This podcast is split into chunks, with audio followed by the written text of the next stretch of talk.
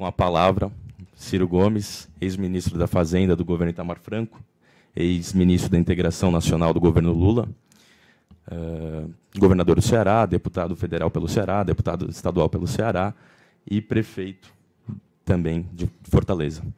E antes, eu só queria, antes de passar a palavra para ele, eu queria perguntar assim, Ciro.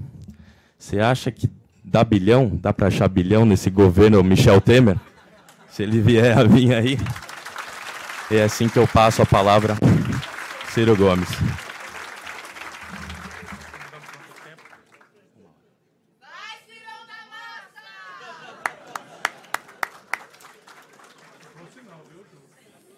Não trouxe não, eu juro. É, boa noite a todas, a todos. É, eu fico muito feliz e é o que eu mais gosto de fazer ultimamente, depois de 32 anos de vida pública decente, é, o que nada mais é do que a minha obrigação, mas ultimamente eu ando com vontade de acrescentar a minha biografia, que eu nunca sequer respondi a um inquérito, nem que seja para ter sido absolvido. Volto a dizer, nem que seja, nada mais é do que a minha obrigação. Ser lembrado por estudantes, por jovens brasileiros, para refletir sobre o nosso país. E nós precisamos dramaticamente disso. Por isso eu quero agradecer à PUC, eu quero agradecer ao movimento dos garotos aí da Reviva, Débora e Marília, que nos apresentaram aqui. Muito obrigado.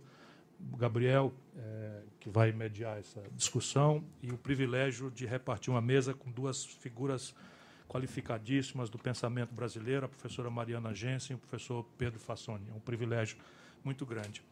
É, a qualidade dos que me antecederam me permite ser omisso, telegráfico e superficial em assuntos que é, é, é, nós precisamos aprofundar, mas que já foram bastante bem colocados.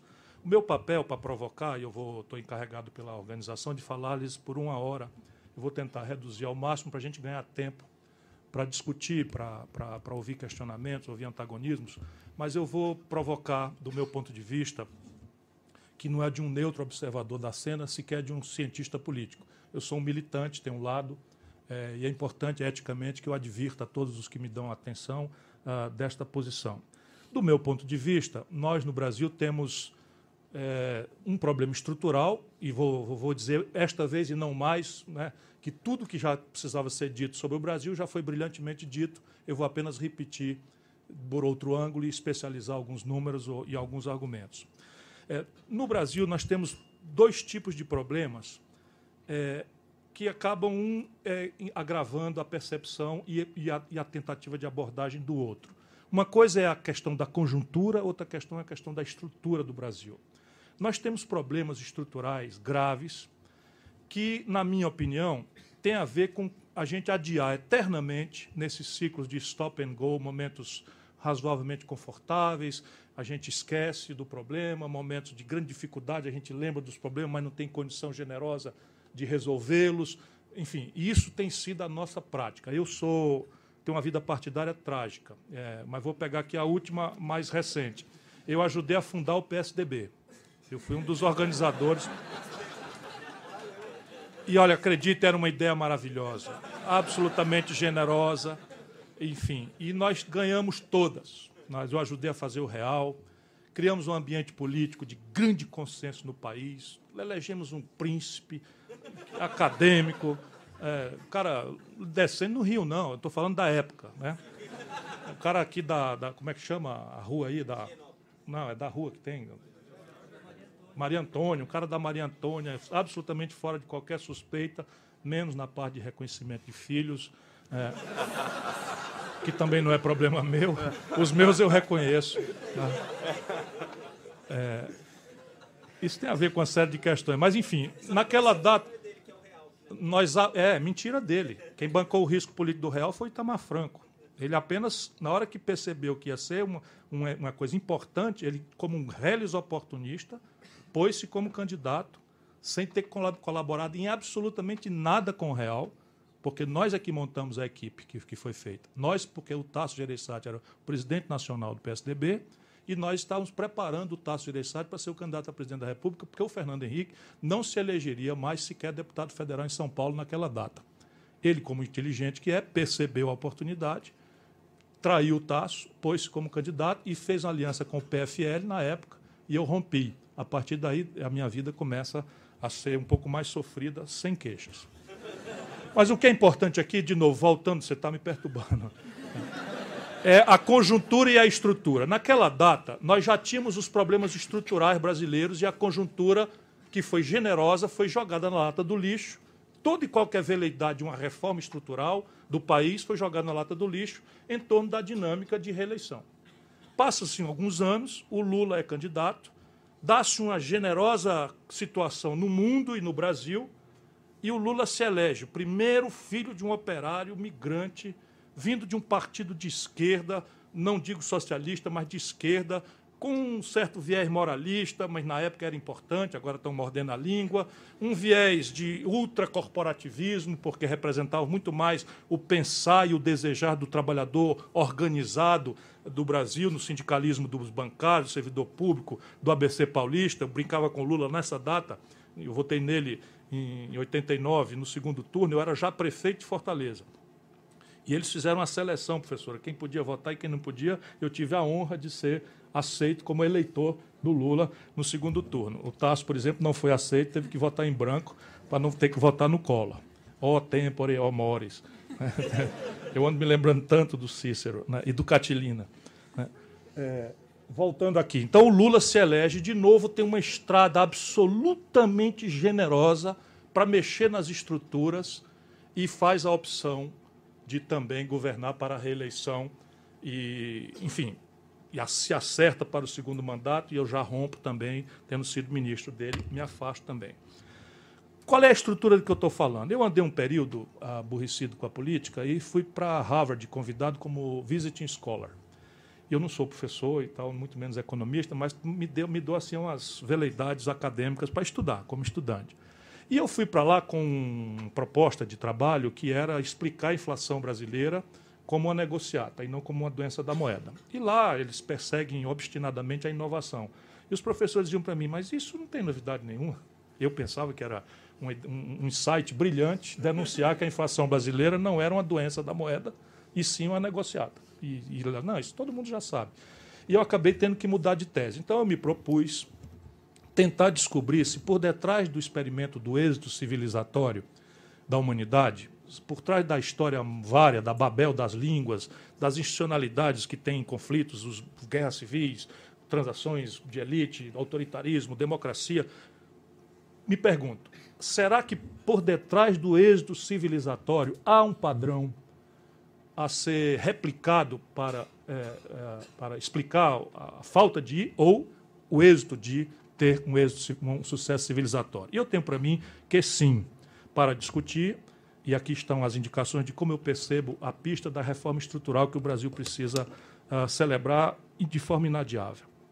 Parece ser é, premissa do desenvolvimento do êxito civilizatório, volto a dizer, por trás de uma institucionalidade a mais anárquica e variada possível, das línguas todas que repartem a humanidade, parece ser é, inviável o êxito civilizatório se por detrás dele não se encontre um alto nível de formação bruta de capital. Traduzindo fora do economês, um alto nível de poupança doméstica vinculada ao investimento. Abro uma exceção pela qualidade do auditório e mais ainda em homenagem aos mestres aqui presentes, para os Estados Unidos, que não tem poupança doméstica nenhuma, porém, e isso foi um tempo que eu me desafiei a explicar essa exceção, e estava no meu nariz, os americanos têm o dólar e só eles têm o dólar, portanto, o conceito de poupança para eles não é o mesmo que para nós outros, porque a reserva brasileira é em dólar, a reserva da China é em dólar, o Brasil compra uma picanha do Uruguai, a nossa moeda é o real, a do Uruguai é o, é o, é o, é o, é o peso, e a gente tem que pagar eles em dólar. Portanto, fora o, o, o once for all norte-americano, nenhum país do mundo sustenta, ou historicamente, ou na geografia econômica contemporânea, desenvolvimento alto, se por detrás não se encontre esta premissa. Vou traduzir em mais miúdo ainda, em amor a um estudante cearense do segundo grau que entrou de penetra aqui porque soube que o conterrâneo estava aqui. Quanto é que sobra no fim do ano de tudo que você produziu entre o que você produziu e o que você come? Então, na China, por exemplo, você tem uma formação bruta de capital, ou seja, uma sobra para o investimento de superiores 42, 43 3% do PIB chinês. Os, os, os chineses comem 57% do que produzem, sobra 43% para girar a traquitana no ano que vem. A Coreia do Sul, que é um experimento também, os dois são contemporâneos, está aí na faixa dos 40%. Mesmo a velha Europa, onde a infraestrutura praticamente está pacificada, já não há muita margem para ganhos de produtividade de tanta sofisticação, mesmo a velha Europa não detém menos de 30% do PIB de formação bruta de capital. No Brasil, nós estamos ancorados em 14%, 15% do PIB de formação bruta de capital, historicamente. Não por acaso, com o Lula vai a 17%, a gente sente um certo conforto, com a Dilma já caiu para 14% de novo, nós estamos sentindo o peso. Então, formação bruta de capital e a assimetria brasileira em relação a essa questão estrutural. Segundo elemento, não importa a retórica nem a institucionalidade, parece ser condição sine qua do êxito civilizatório uma forte, clara coordenação estratégica entre governos empoderados, pode ser caminhos autoritários, tipo chinês, caminhos coreanos do sul, tipo, é, tipo o, o, autoritário, tipo chinês e o coreano, não são o meu modelo, ou podem ser governos empoderados pela, pela, pela a força da qualidade moral da liderança ou, ou da hegemonia moral e intelectual, citando Gramsci, desta proposta sobre o conjunto da sociedade. Essa força é a melhor. Né? É tão forte, é, tão, é o experimento local, paroquial do Ceará. No Ceará, nós temos hoje, por exemplo, o Rio de Janeiro pica salário, Minas Gerais pica salário, Rio Grande do Sul pica salário, funcionário. Nós temos a maior, é, a maior sanidade fiscal do país no Ceará e estamos executando um projeto que já tem efeitos estratégicos em educação, né? tem efeitos estratégicos em saúde, tem efeitos estratégicos em higiene, porque lá nós atingimos um certo consenso no que é que nós sonhamos para o futuro do Ceará. E brigamos na política para ver quem bota a mão no manche. Mas é, é, é, seria punível, embora isso também já esteja sob muito estresse, que alguém fosse tentar fazer no Ceará uma coisa diferente daquilo que ancestralmente nós planejamos e estamos executando continuadamente. Dizer, um plano estratégico de recursos hídricos, o estado que maior debilidade do semiárido nordestino é o Ceará. Hoje já é o estado que tem maior capacidade de reservação hídrica de todos os estados brasileiros. Nós temos numa barragem duas, água, duas baías de Guanabara e meia. No Castanhão, que está crítico três anos de seca depois, abastecendo Fortaleza com 16%, ainda atravessa um ano. Só para vocês terem uma ideia, isso não se faz com um governo. Só se faz se houver um consenso. E isso foi. Isso é o que eu estou advogando, só para. Eu estou muito cuidado para não parecer autorreferente, mas é que o discurso político brasileiro está tão esculhambado, tão desmoralizado, que eu estou agora me sentindo obrigado a dar exemplo de tudo aquilo que eu, por mais exótico que pareça, esteja falando. Segundo, valeu. Coordenação estratégica entre um governo empoderado um empreendedor consensado com a estratégia que nós já tratamos e uma academia ocupada em fazer as respostas. Porque isso também não é trivial. Por exemplo, na América do Norte é absolutamente instantânea essa coordenação retórica à parte. Absolutamente retórica à parte, mas agora, na crise de 2008, enquanto a Europa, que desmontou seus mecanismos de coordenação, o Banco Central Europeu não tem sequer capacidade de interferir nas questões é, é, é, fiscais que são umbilicalmente ligadas às questões monetárias do euro, nesse pedaço grande da Europa, que ainda está na vizinhança do problema que vai chegar ainda na Itália, que aí já não dá o tostão alemão para resolver. E os americanos, retórica à parte, fizeram. Retórica à parte, não, é muito engraçado. Vocês já leram George Orwell, na 1984, ali o Big Brother, tinha também uma nova língua. Os americanos usam a nova língua quando querem. Eles fizeram um programa de estatização de amplos setores da economia alcançados pela crise de 2008 e chamaram de pré-privatização. Simples assim. E o contribuinte pagou 1 trilhão e 600 bilhões de dólares da anarquia produzida pela desregulação do, meio financeiro americano na crise do subprime. Se quiser, a gente pode discutir isso também, porque o neoliberalismo é, é ideologia de quinta categoria vendido para o mundo como se fosse ciência boa. E nós ainda no Brasil ainda temos isso.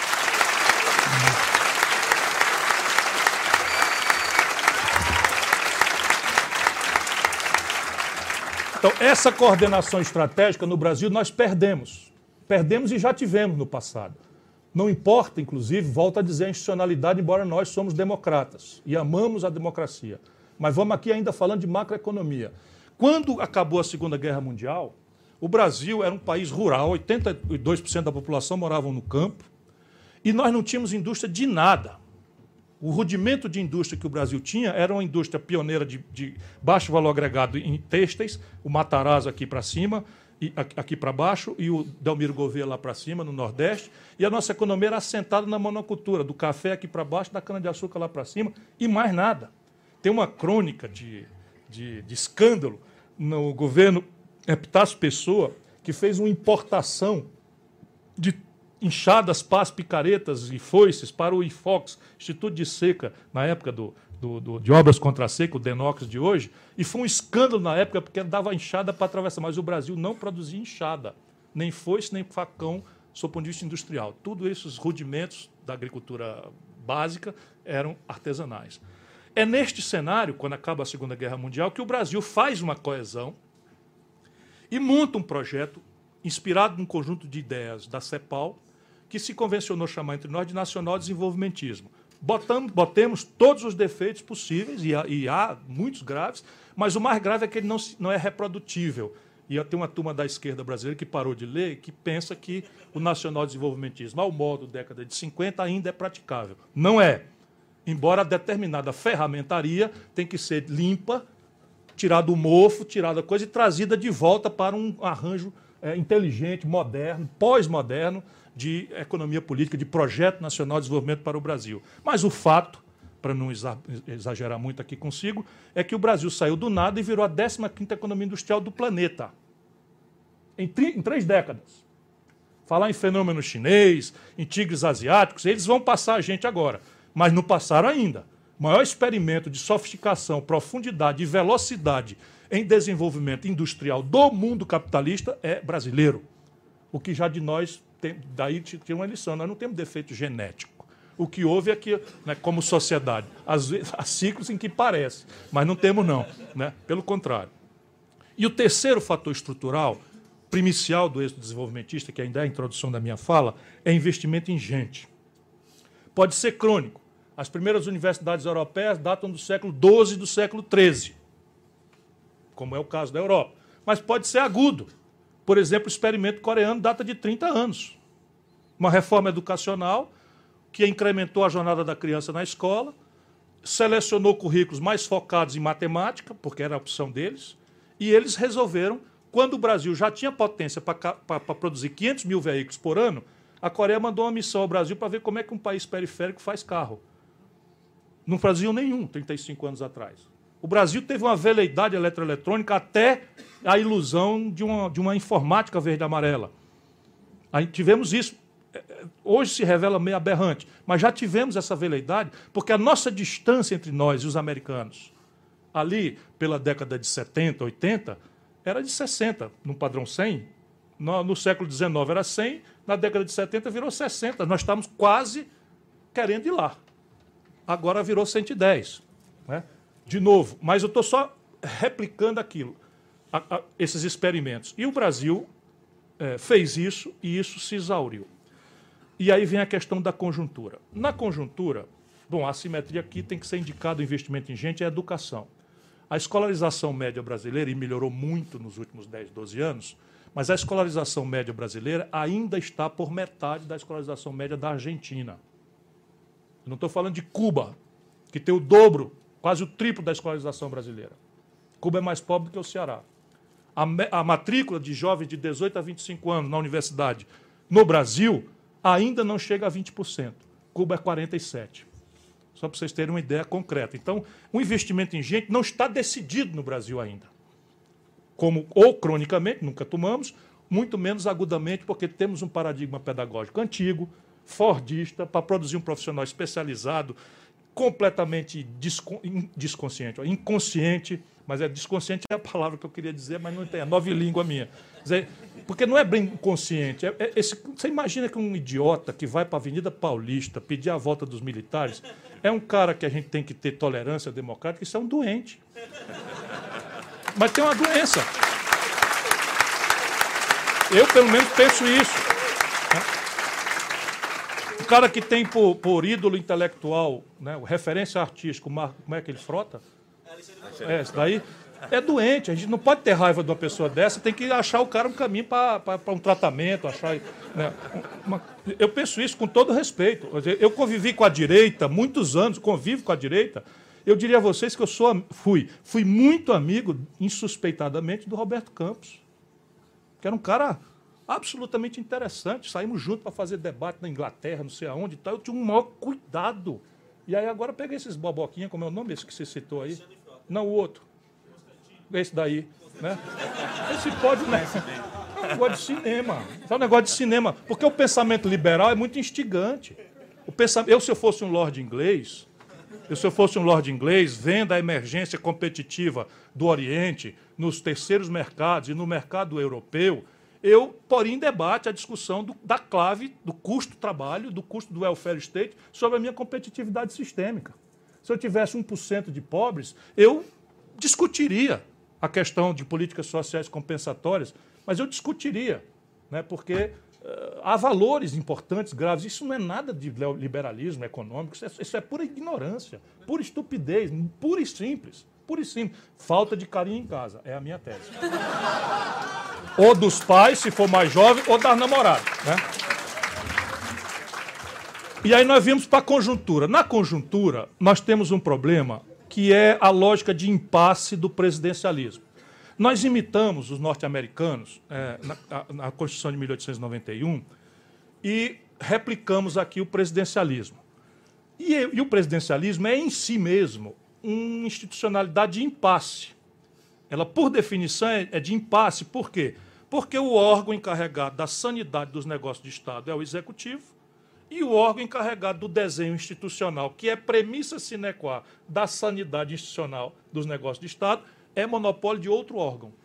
Se esses órgãos eventualmente é, entram em disfunção, o impasse está dado. Isso é por definição. Nos Estados Unidos, nos últimos 10 anos, houve paralisia da administração três vezes.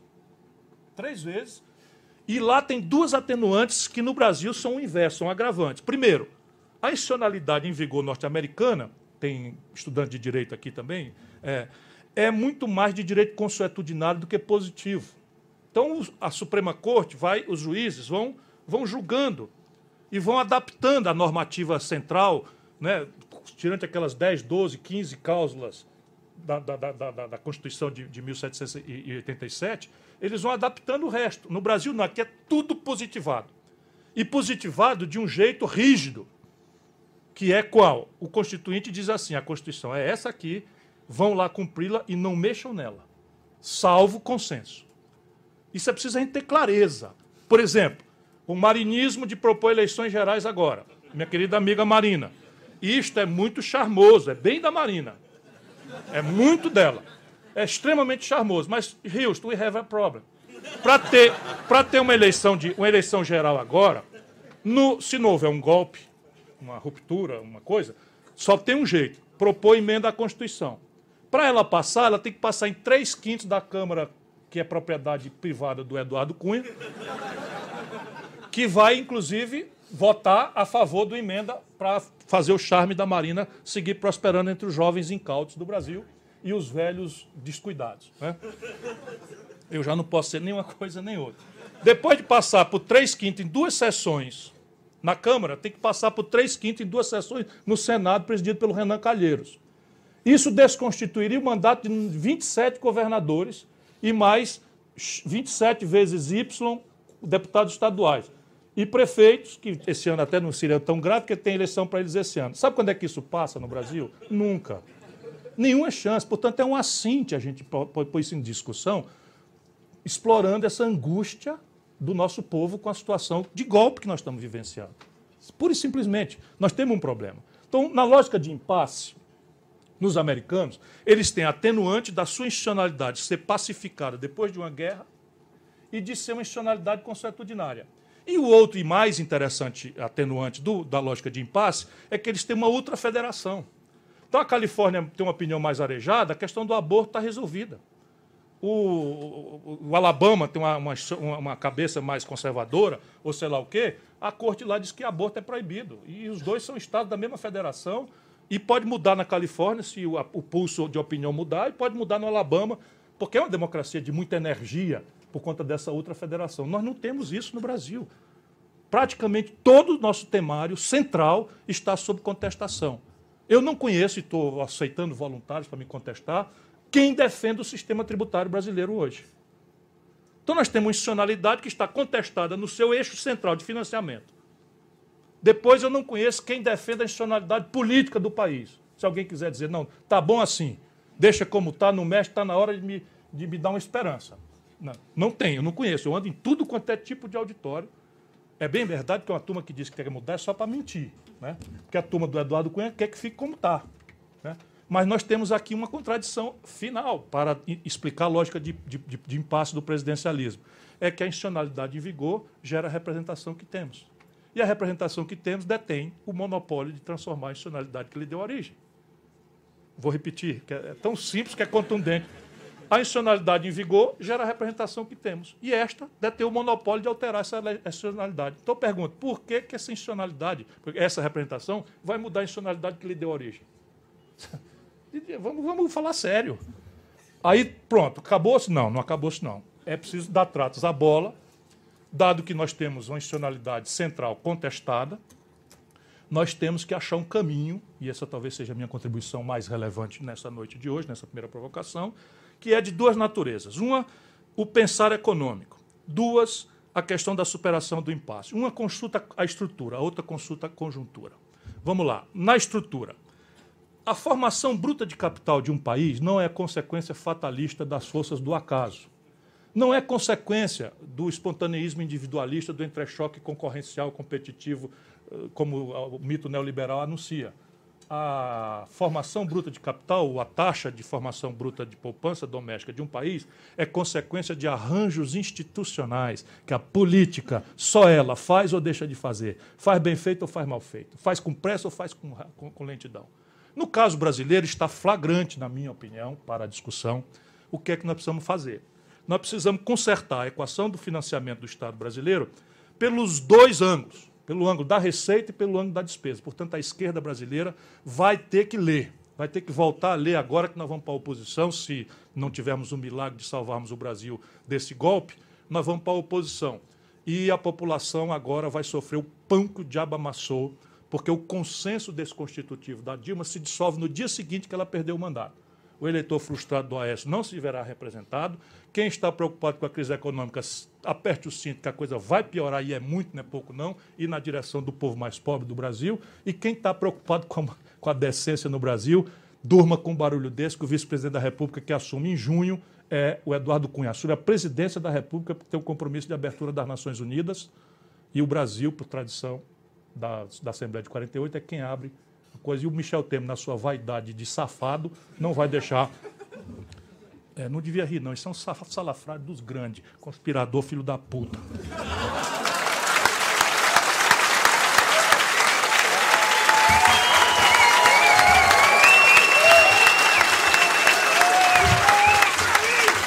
Me desculpe. É, o meu pessoal diz que eu tenho que ser more presidential. E no Brasil o povo detesta que o seu presidente seja como o povo é. Então o presidente não fala filho da puta, então me retira essa parte. É, com muita vontade de repetir de novo. A formação bruta de capital tem a ver com o sistema tributário que talvez até possa propor sustentar a carga tributária bruta, que está aí em 36%, 37%, porque parece meio ineficiente mesmo para a economia do nosso padrão aumentar a carga tributária bruta. Mas esse é um sistema absolutamente regressivo. Não é razoável né, que a professora Mariana pague 27,5%, eu espero, né, pelo salário que ela recebe da PUC, e o William Bonner, para botar defeito na vida brasileira, sentado na bancada do Jornal Nacional, fugindo legalmente da obrigação do imposto de renda, dado que se apresenta como firma individual, pague 15%. Eu não digo o seu salário para não ser indelicado, mas o dele é um milhão de reais por mês. Este é o nosso país. Não é razoável que os lucros e dividendos do país não sejam tributados. Não é razoável. A baboseira de impostos sobre grandes fortunas, que faz muito bem a uma certa retórica pouco lida, não guarda contemporaneidade com o modo de organizar as pessoas jurídicas. Não existe mais grandes fortunas no mundo moderno. Assim, aqueles que são conhecidos como grandes fortunas, eles, na verdade, ganham pro labore. Pequenininho, provavelmente, provavelmente pagam 27,5% só de imposto de renda. E tudo, o helicóptero, a lancha, o mordomo, não sei o que e tal, são fringe benefits, imunes, tributari isentos tributariamente de qualquer pagamento. Portanto, o tributo que cabe para sermos progressivos é um tributo progressivo sobre heranças e doações. Isto cabe. Não, 4% não é nada, e é feito nos estados. É preciso. No Ceará nós já fizemos um incremento e dá para ir. Nós somos muito populares lá. Faz tempo que a gente não perde uma eleição. Né? Eu fui prefeito, fiz o IPTU progressivo. O povo, o povo quer, avalia você pelo produto da, da administração, não é pela, pela, pelos escândalos, interdições é, da elite que chega perto, não. O povão quer ver resultado na escola, na saúde, no posto, no transporte, na decência, enfim, no, no exemplo de decência e não na retórica de decência. Então, mas tem a ver também com o modo como você, como sociedade, organiza. Vá me advertindo aí do tempo que eu estou apaixonado pelo auditório. Isso é um perigo. 30 minutos. 30 minutos. Ah, tá bom. É, tem o modo como você organiza a poupança de longo prazo ao investimento de longo prazo. Aqui são dois movimentos que o Brasil precisa fazer. Põe em generoso debate a questão previdenciária.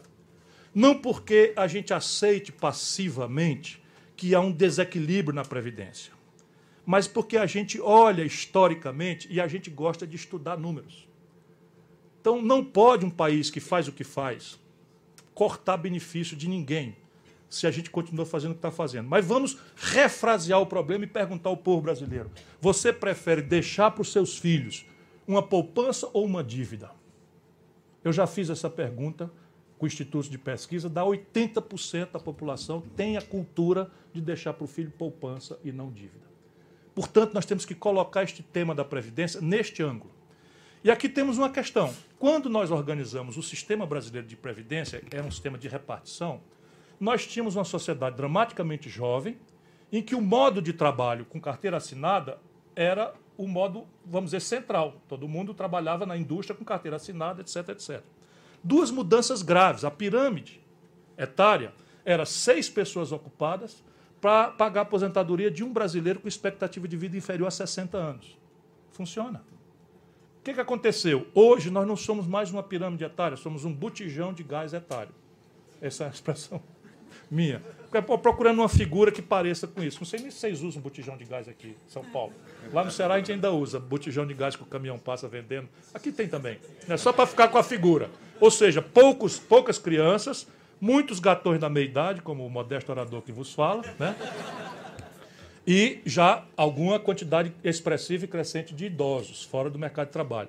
E a, a expectativa de vida ascendeu positivamente para 73 anos.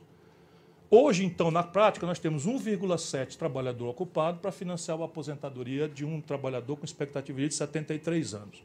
Então, por uma questão demográfica e uma urgência, porque esse, essa janela demográfica vai fechar em 15 anos. Daqui 15 anos, nós tivemos 25, 30 anos para tratar desse assunto, e quanto mais jovem, média, medianamente, a sociedade é, menos doída e traumática é a solução do problema. Está aí a Europa. A Europa não tem saída o desmonte do welfare state na Europa, que os, os, os, os políticos liberais estão querendo fazer, os neoliberais, ou os neoconvertidos do PSOE, ou do, do partido, do, enfim, dos partidos da esquerda eh, moderada europeia, estão todos desmoralizados.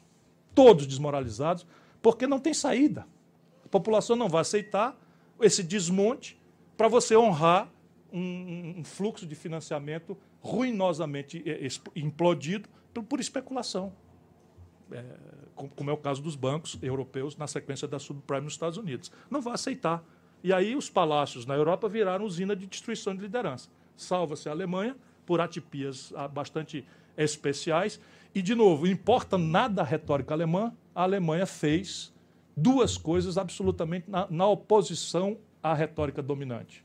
E foi com Helmut Kohl. Primeiro, unificou-se e superou todo o hiato de produtividade da Alemanha Oriental por inversões públicas, estatais, enquanto a conversa liberal valia para o mundo.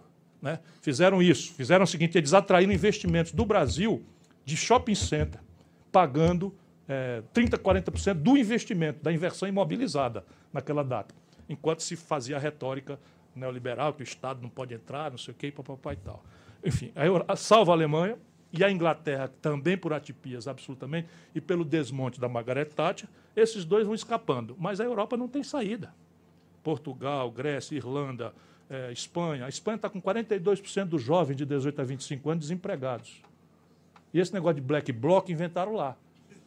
Não, inventaram lá por quê? Porque todo o espectro político ideológico partidário foi ao poder e fracassou. Então o que resta é tocar fogo mesmo. Definitivamente não é o caso nosso, né, garotada? Nós temos aqui uma agenda para fazer antes de tocar fogo, mas se às vezes na política não der certo, não façam isso. Não, não, não faço isso em casa, mas às vezes o tiranicídio é compreensível. É, esses dois movimentos e mais a criação de um mercado de capitais, que no Brasil hoje é um cassino. E no mercado de capitais, o grande relevo é venture capital. Desculpe eu falar em inglês, mas esse é o capital essencial para a terceira revolução industrial, para a inovação, que é o que interessa. Retardatários que somos no Brasil, a revolução industrial, a segunda, nós temos que estar com um olho nela e outro na terceira revolução industrial. Explicando, não tem um correspondente em português, por isso eu uso o nome em inglês, venture capital, é um dinheiro que não é crédito. É um dinheiro que se associa a ideias inovadoras, de alto risco, mas de explosivo potencial, e se der certo, vira capital societário. Se não der certo, mica pura e simplesmente. Assim nasceram a Microsoft e a Apple. Só para ter uma ideia. Se o Steve Jobs e o, e o, e o Bill Gates fossem brasileiros, eles estariam vendendo picolé na praia, no Rio de Janeiro, é, porque não tem esse tipo de capital no Brasil. Né? Eu vou continuar sendo o mais rápido possível. Na, ainda na, na questão da assimetria, essa institucionalidade, a política faz ou deixa de fazer. Faz bem feito ou faz mal feito, vou repetir, faz com pressa ou faz lentamente. A segunda assimetria, é, que eu falei, de coordenação estratégica, governo, empresariado e, e, e universidade, tem a ver com superarmos aquilo que a, a professora Mariana mostrou o governo brasileiro como um governo errático, lendo mal e porcamente Keynes e fazendo as concessões como favores, privilégios, quando não ponto, claramente balcão de negócio. Só para vocês terem uma ideia do trade-off. Lá vou eu de novo falar aqui como lá acaba de Sobral, lá no interior do Ceará. Né? É, em, mil, em, em 2013, a dona Dilma, meu amigo Guido Mantega, fizeram renúncias fiscais, que a professora Mariana mostrou aqui, da ordem de 84 bilhões de reais. E o Brasil tem 25 bilhões de dólares de déficit anual na balança comercial do setor de petróleo e gás. 25 vezes 4, para fazer uma conta rasa, dá 100. Só que ninguém faz refinaria em um ano. Estou falando da, da fiscal de um ano. Então, repare bem, nós exportamos petróleo bruto e importamos derivados refinados. E o buraco, nesta conta, é de 25 bilhões de dólares. Se eu pego 84 bilhões de reais, deixa eu arredondar para 100, 100 bilhões de reais, divido por 4, eu faço três refinarias e, auto, e, e autossuficientizo o Brasil em importação de derivado de petróleo. Onde é que eu gasto isso? Fazendo favor para a Fiesp, para ela mandar depois roubar a propriedade intelectual do pato, né? Ou eu faço a formação bruta de capital? Aí o neokeynesianismo. Então, o keynesianismo mal lido, da petezada, né? leu Keynes na, na, na, na páginazinha só da coisa, dá muito trabalho ler aquela letra pequena e tal. Vamos fazer renúncia fiscal, vamos expandir crédito, e não funcionou. Não funcionou por quê? Porque as expectativas e o caminho por onde a economia vai investir depende de expectativas e de consumo. Se eu faço esta inversão, em vez de renúncia fiscal, eu vou para os pontos, e a Mariana brilhantemente já tinha pontuado, a importância relativa de petróleo e gás na cadeia produtiva do investimento brasileiro, nós tínhamos ido por uma, uma, uma contraciclo estrutural, que ia ter efeito estrutural também no balanço de pagamentos do país. Por onde então vamos caminhar essa, essa, essa coordenação estratégica? É preciso ser lúcido. E eu estou propondo, sem querer ser dono da verdade, que, para começar, a pista de por onde deveríamos caminhar deve ser o mapa dos nossos desequilíbrios. Quanto mais grave e explosivo potencialmente o desequilíbrio, me parece o mais prudente começarmos por ali. Então, eu não vou fazer favor a ninguém se eu eleger a cadeia de petróleo e gás como uma prioridade para eu fazer. E aqui eu tenho a ferramentaria, substituição de importações, compras governamentais.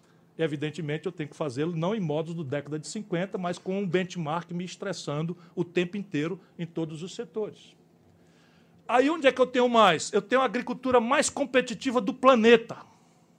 Graças a Deus, e a Marina sataniza para matar. Não, eu estou falando, minha amiga, minha querida amiga mesmo. Agora, eu, se fosse ela, não queria ser presidente da República com esse discurso. Porque a Dilma foi com esse discurso. Pior, não, atenuado. O mais grave é quando você deixa as pessoas acreditarem, porque ela acredita nisso, ela não está mentindo, ela não é o Collor.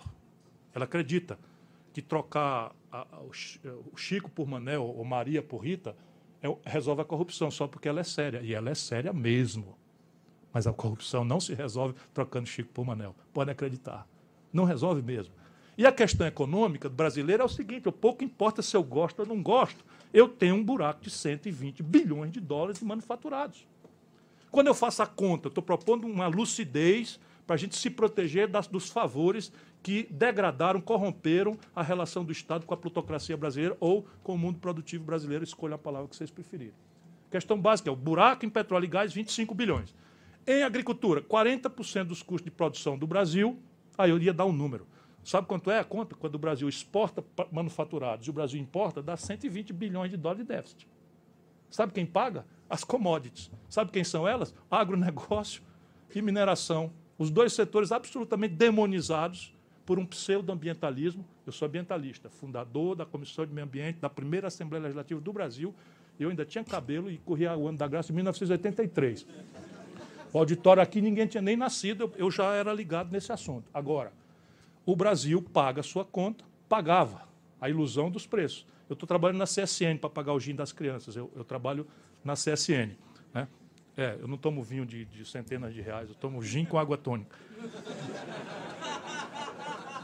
É, o, o frouxo não teve nem coragem de me encarar lá nem de ver o que, que eu estava bebendo direito. Né? Então, pagaram não, pagaram são, são, são frouxos e picaretas. Isso, isso é a característica básica do coxinha, são essas duas aí. Eu digo do coxinha agressivo. E quando são enfrentados, são uma polícia, não é PUC. A polícia na PUC não é possível. Não é possível. Vamos lá, deixa eu, deixa eu, terminar aqui. Então, repare bem. Quando, a, quando eu estou trabalhando na CSN, a gente vendia uma tonelada, tá, no seu gráfico aí está tá barril, é, minério de ferro é tonelada. Tonelada de minério de ferro, a gente vendia por 190. Chegamos a vender por 50, como a Mariana já falou, e, e o professor a, a Pedro também. Então, o petróleo, que é o mais grave, quando a gente fez os cálculos, eu ajudei a votar o, a lei de partilha, que é uma coisa muito, muito avançada, absolutamente contemporizadora com os grandes interesses internacionais, mas reserva um protagonismo para o Brasil, porque tem efeitos irradiadores em ciência e tecnologia, numa série de coisas. Quando a gente votou, por menos disso eu disse na época da, da votação, caiu o Mossadegh lá no Irã. Né, quando os americanos derrubaram o Mossadegh lá no Irã. E, evidentemente, que tem interesses envolvidos nessa crise aqui de fora. Pois bem, quando nós fizemos o pré-sal, era 110 dólares o barril. Hoje, o custo de produção de um barril de petróleo do pré-sal custa 41 dólares. Sabe quanto é que nós estamos vendendo? A 30. Então nós temos um problema. Não adianta esses picaretas de Brasília ficarem inventando, botando defeito na Dilma, derrubando a Dilma, confrontar a democracia. No dia que esses canalhas assumirem, o barril de petróleo continuará consistentemente com preço de produção, custo de produção mais caro do que o barril exportado. Isso é estratégico. Não vai mudar pelas próximas duas décadas. Não importa a China. Não interessa a China. É o conjunto do mundo que não vai sair dessa crise, porque perdeu os mecanismos de coordenação estratégica com que se saiu da depressão de 29, com que se saiu no pós-guerra, no Plano Marshall, na reconstrução da Europa, na reconstrução do Japão, na CEPAL, com o Nacional Desenvolvimentismo na América Latina. Todos esses mecanismos foram desmoralizados ideologicamente e a política se desacelerou ou está desmoralizada como um ajuntamento de safados e pilantras, como infelizmente a nossa grande mídia nepotista ensina todo dia ao nosso povo. Não tem, não tem exceção, é todo mundo junto, igual na ladroeira. Terceira questão, né, escolhendo esses setores, eu falava do, do, custo de produção da agricultura brasileira. 40% são importados. Eu pergunto qual é a explicação para o Brasil não ter uma fábrica de fertilizante nacional, uma fábrica de agrotóxico, uma fábrica de defensivo, uma fábrica de implementos agrícolas e, e expost, não ter uma esmagadora nacional brasileira, nem que seja para produzir, ao invés da, da laranja, o, o suco de laranja. Nós não temos nem sequer uma esmagadora de soja no Brasil. Nada explica isso. Ou a mim não me consta que o Henry Ford era coreano. Como é que a Coreia do Sul saiu para fazer a, a, a, indústria automobilística, eletroeletrônica desse jeito, se não foi por um caminho de substituição de importação? O complexo industrial da saúde, eu estou com isso tudo estudando e tal. O complexo industrial da saúde, minha gente, é, só a União Federal, e eu acredito que não há dados, eu acredito que isso pode multiplicar por três. O complexo industrial da saúde, só a União Federal importa 17 bilhões de dólares esse ano. Eu consegui uma tese de mestrado de um rapaz muito brilhante lá no, na, da Fiocruz. Ele levantou a questão tecnológica, 76% dessa compra governamental estão com patente vencida que você, com o Instituto de Engenharia Reversa, lá no Vale do Ribeira, que é a região pobre de São Paulo, ou no extremo agreste da, do, do, Pernambuco, ou lá no fundão da Amazônia, lá no Tatabatinga, sempre com cuidado do benchmark, se atrava. Você pode fazer copiar, colar e produzir com compra governamental para distribuição para o SUS, que é uma encomenda que já está posta. Então, estou dando exemplos de por uma pista, e aqui não é a eleição arbitrária de setores favorecidos do, da minha predileção. A proporção e o critério para vender para o conjunto da sociedade são os desequilíbrios. Quanto maior o desequilíbrio, mais consistente, inadiável, urgente uma política de superação desses desequilíbrios. A segunda questão, né, dizer, a, a terceira e última questão do investimento em gente é uma obviedade. Né? O Brasil precisa incrementar o gasto per capita em, em, em, em educação incrementar o gasto per capita em saúde, tem milhões de coisas para fazer, mas eu vou terminar é, propondo uma discussão sobre um novo paradigma pedagógico. A velha escola, que ainda hoje vive entre nós, é, considera um bom professor aquele que, sem consulta a nada, reproduz informações para um auditório atento. E o bom aluno é aquele que, isolado, segregado e estressado, reproduz essas informações sem olhar para o lado eu não estou falando de violar a ética, porque se a ética é essa, é preciso que seja assim. Mas isso tudo é lixo. Por quê? Porque hoje em dia a informação está absolutamente disponível. O que nós precisamos agora é aprender a perguntar, não é mais a responder. É segregar informações postas, ver quais delas têm qualidade, associá-las e inovar criando uma informação nova. Isto exige outra escola, outro professor não é a bajulação corporativista que vai resolver e em nenhuma circunstância se pode pagar mal a professor. Porém, esta transição vai dar um trabalho infernal. E eu proponho, como solução para agora a transição, que a gente desmonte a lógica de impasse, e com isso eu vou concluir mesmo. Quanto tempo eu estou? Quanto? Tudo isso? Não, eu ainda tenho tudo isso? Não, não, mas eu, eu vou. Eu vou. É, porque eu tinha proposto uma reflexão sobre a questão da estrutura, terminei ela agora. Eu vou, pra, vou passar para a proposta de como superarmos a conjuntura. O impasse no Brasil não é assim só pelo presidencialismo. É que nós temos uma democracia muito verdinha e a gente não gosta nem de falar nisso.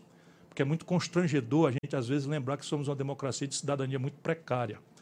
Então, por exemplo, se você perguntar hoje às maiorias populares, a Dilma está sendo caçada porque está enrolada até o gogó na Lava Jato. E o que diabo é a Lava Jato? Rapaz, é uma roubalheira geral. Roubaram, meteram o dinheiro aí, foi tudo. E sabe esse dinheiro que não está chegando para nós? Eles roubaram tudo. E a chefe e a Dilma. É um problema, inclusive, de neurolinguística. Não riam, porque é uma tragédia mesmo. Vocês, a professora aqui, domina algo ao redor de 7 mil palavras, 8 mil palavras os professores. Nossa gente domina, em média, 800 palavras. E a tragédia é que nossa capacidade de raciocínio em abstrato é limitada pela linguagem.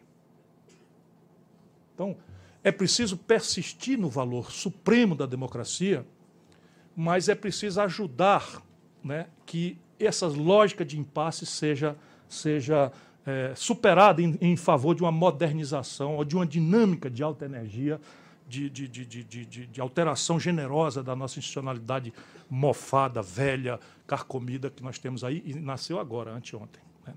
Só que nasceu com o defeito de olhar para trás. E agora nós precisamos dramaticamente olhar para frente. Qual é a lógica? A lógica é a seguinte: primeiro, o candidato, por isso que eu persigo a Marina, porque ela tem os dotes que, por regra, não há. O candidato tem que fazer um esforço humano, malicioso. Ninguém é bobo, ok, mas o candidato tem que fazer um esforço para moderar a promessa.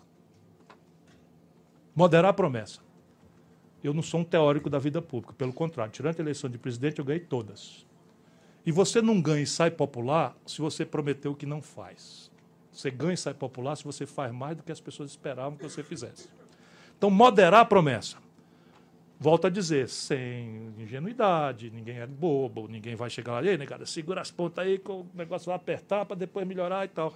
Isso, isso aí não vai acontecer. Mas é possível você dizer, olha, está acontecendo uma crise no estrangeiro, nosso petróleo era tanto, agora é tanto, o nosso minério de ferro é tanto, agora é tanto. Joga, traz o povo para a jogada.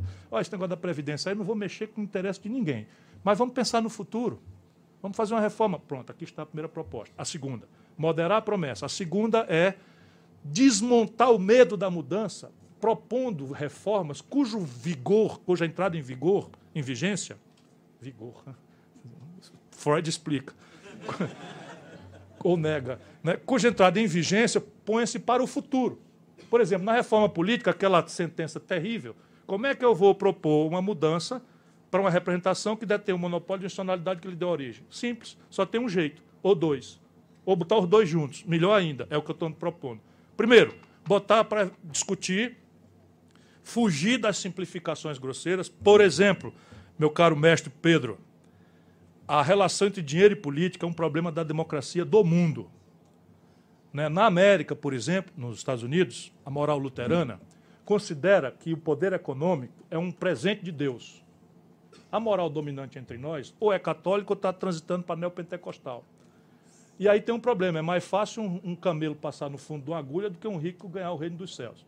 Então existe uma relação satanizada de dinheiro com política o professor mesmo repetiu, diz assim, nenhuma empresa faz isso aí, eu aqui presente, cheio de campanha nas costas. Se nenhuma empresa faz investimento em campanha, faz, faz, aí melhorou depois que ele disse, não, todos os partidos, todos, e é isso mesmo. Só que, veja bem, o que nós estamos tratando no Brasil é de propina e superfaturamento. Isto não é necessariamente verdade que uma empresa invista num determinado candidato que tem determinados valores, determinadas prioridades. Por exemplo, eu vou anunciar com muita explicitude uma política de petróleo e gás. Eu, Ciro Gomes.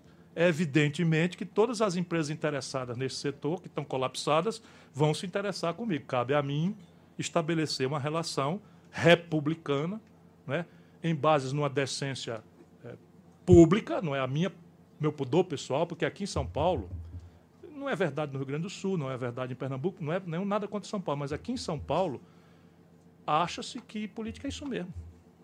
Aqui se acha que política é isso mesmo. Aqui em São Paulo, quando eu fui candidato a presidente da República, e eu cresci na pesquisa, apareceu um cidadão se oferecendo para corretar dinheiro para minha campanha, mediante 3% de, de comissão.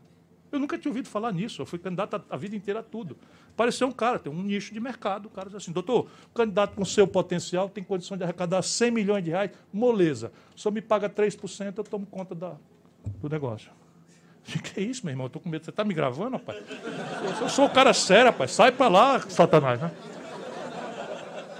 Nós temos que resolver isso. Pode ser, por exemplo, por alguns caminhos que eu já andei propondo. Eu já andei propondo num livro que eu escrevi com o professor Mangabeira, lá em Harvard. Eu propus como uma purga, uma transição, que eu acho que o bom mesmo é a transparência. E a gente dá grande luz à relação do dinheiro com a política. E a população introduzir no seu imaginário, no seu conjunto de valores, por que, que vota naquele candidato ou não, conforme um dado adicional de como ele se financia.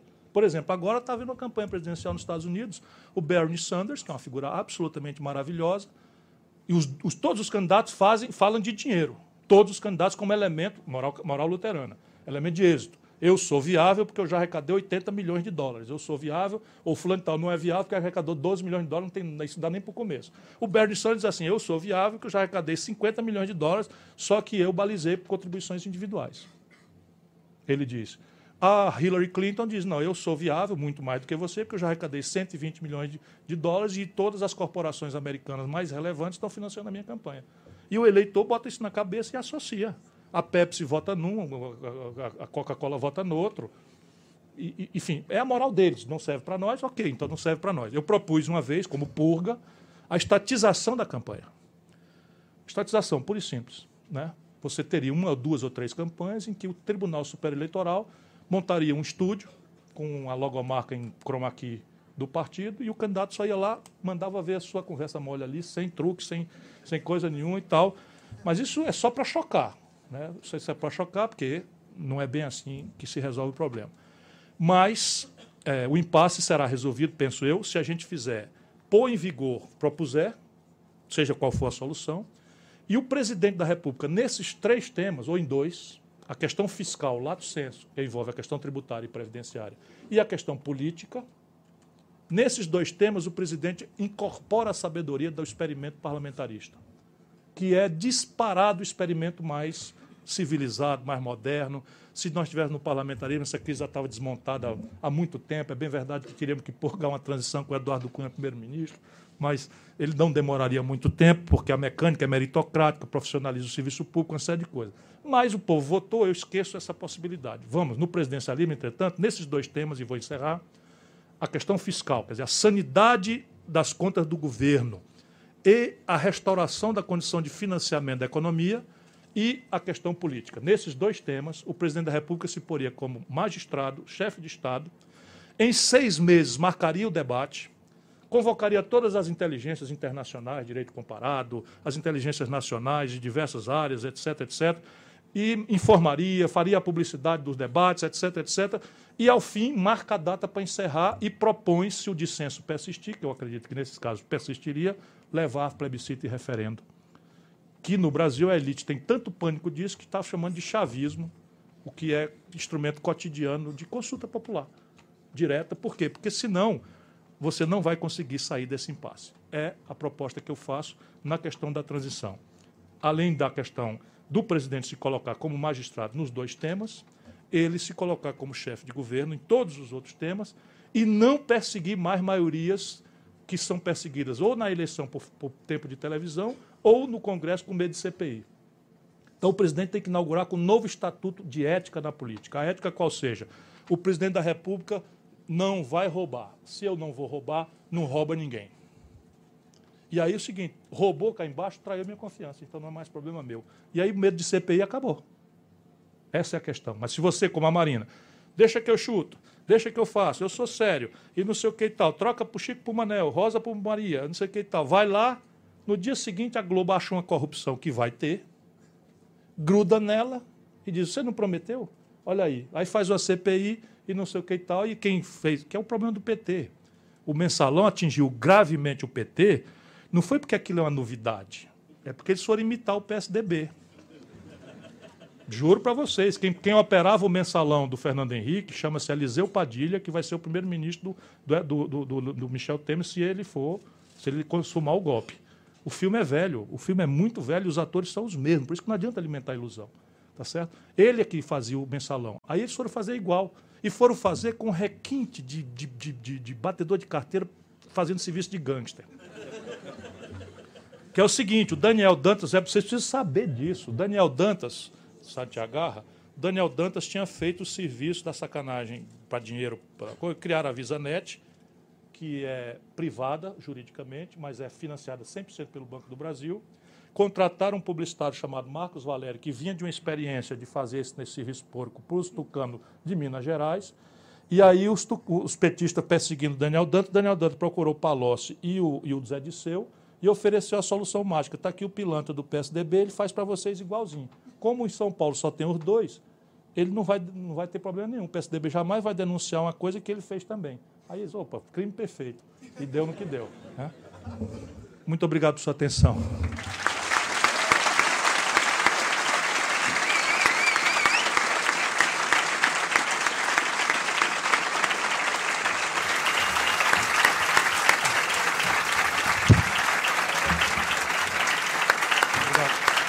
Obrigado a vocês.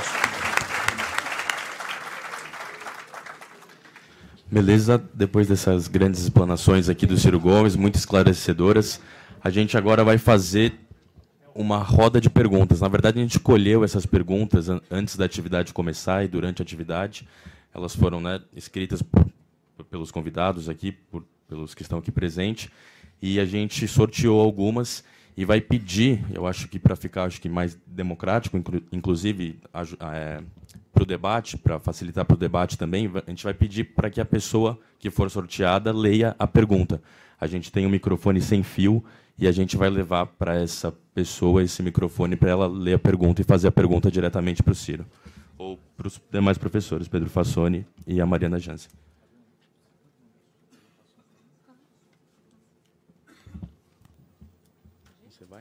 É, a primeira pergunta é do Nuno Coelho.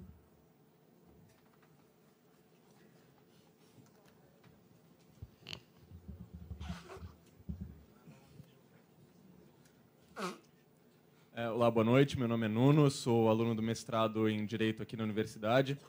E a pergunta que eu queria fazer ao Ciro é que hoje o maior problema que a gente tem, um dos maiores problemas é a dívida pública que escala, já está por volta de, de 70% do PIB como o Ciro, como governador do, do Ceará, enfrentou um problema parecido com a dívida imobiliária do Estado, gostaria de ouvir dele quais são, os, quais são as medidas que deviam ser tomadas para equacionar esse problema, para além de, de uma reforma fiscal é, ampla e de uma auditoria da dívida. Respondo. Bom, lá no Ceará, não sei se é isso que você ouviu falar, eu tinha uma sanidade fiscal única no Brasil. Nós fizemos um trabalho muito, muito forte e tal. Então, o que é que eu, que é que eu percebi? Eu tinha uma perda dos governos anteriores da dívida mobiliária do Estado, essa dívida. E como a dívida estava meio micando, ela tem um mercado secundário que a dívida do Ceará estava com 30%, 40% de deságio. E a gente pagando esse juro maluco brasileiro e tal. Então o que, que eu fiz? Eu peguei a corretora do banco na época e mandatei a corretora com dinheiro do caixa do Tesouro para entesourar 100% da dívida mobiliária. E fui fazendo devagarinho, pequenas quantidades, para não perder o deságio. E, e essa proeza, foi o único caso. Então, tirei a dívida mobiliária do Estado e não esterilizei para um eventual futuro governador que precisasse, como aconteceu, ficou guardado lá.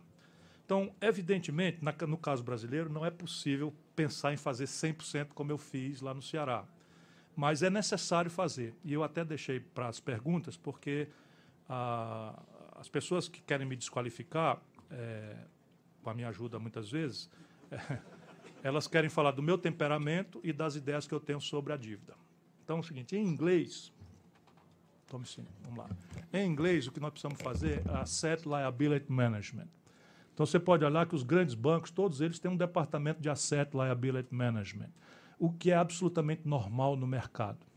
Então você tem que fazer um movimento né, de sinalizar ao mercado sanidade fiscal, aquele conjunto de providências aqui, de um, um, sistema tributário mais progressivo, uma previdência que, ainda que adiada para não ter medo da transição, para entrar em vigor gradualmente a futuro. Meu corte eu proponho 44 anos, mas isso é negociável. Quero substituir do regime de repartição por um regime de capitalização. Enfim, eu, eu, eu não podia falar tudo que eu ando pensando aqui, mas estes sinais não revertem expectativas da sanidade a futuro, ex tunc, como diria você, um estudante de direito, né? a futuro. Então eu posso começar a precificar ex ante os efeitos desta solução a futuro, eu posso começar a precificar. E em qualquer circunstância, em qualquer circunstância, eu sustento comovidamente que a taxa de juros Selic brasileira, que é piso de todas as outras, não é só que ela indexa um terço da dívida, ela é piso para todas as outras, e o número de swap cambial, que é uma molecagem, que a delicadeza dela não explicou, é o seguinte: não é negócio de fiz um negócio, o nome disso é hedge, que você compra e paga um seguro para eventual desvalorização cambial. Swap cambial é uma molecagem muito pior. É assim: o mundo inteiro sabia que o real ia se desvalorizar quando passasse a eleição. O mundo inteiro sabia. Eu, que sou ignorante, que escrevo para a Carta Capital, toda semana tinha lá no meu artigo, botando ou num post-script ou no meio do texto, que ia ter esse problema. E o mercado, são 5, 6, 8 operadores, 13, olhe lá, o mercado também sabia. Aí o mercado disse para o Banco Central, o dólar vai para R$ reais. O Banco Central diz assim, vai não, vai ficar em 2,30, 2,70. Vai sim. Aí o Banco Central diz, vai não. Aí disse, então vamos apostar? Vamos. Se der 4, eu te pago a diferença. Isto é que é swap cambial.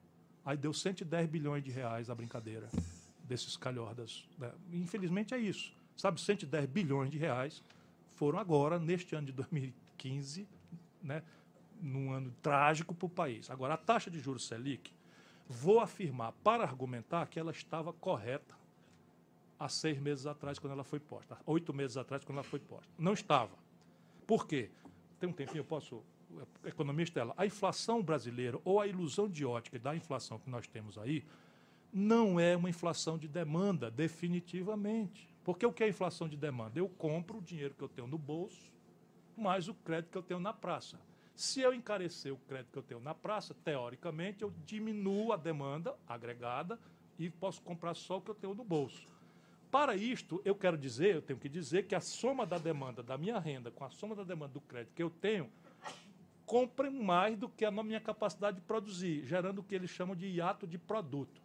Ora, ninguém sabe fora do livro o que é hiato de produto, a não ser eu, que fui ministro da Fazenda.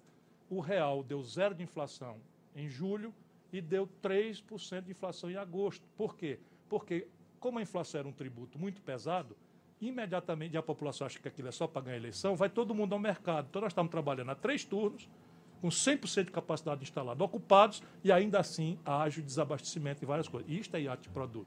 Neste momento, o Brasil está com 34% da sua capacidade de produção parados. Então nós não temos hiato de produto, não tem inflação de demanda a justificar. Essa é inflação de custo. Por quê? Porque a nossa economia é extremamente sensível ao câmbio. Diretamente, porque nós não temos política industrial de comércio exterior, e aí compramos 80% da química fina do nosso remédio do estrangeiro.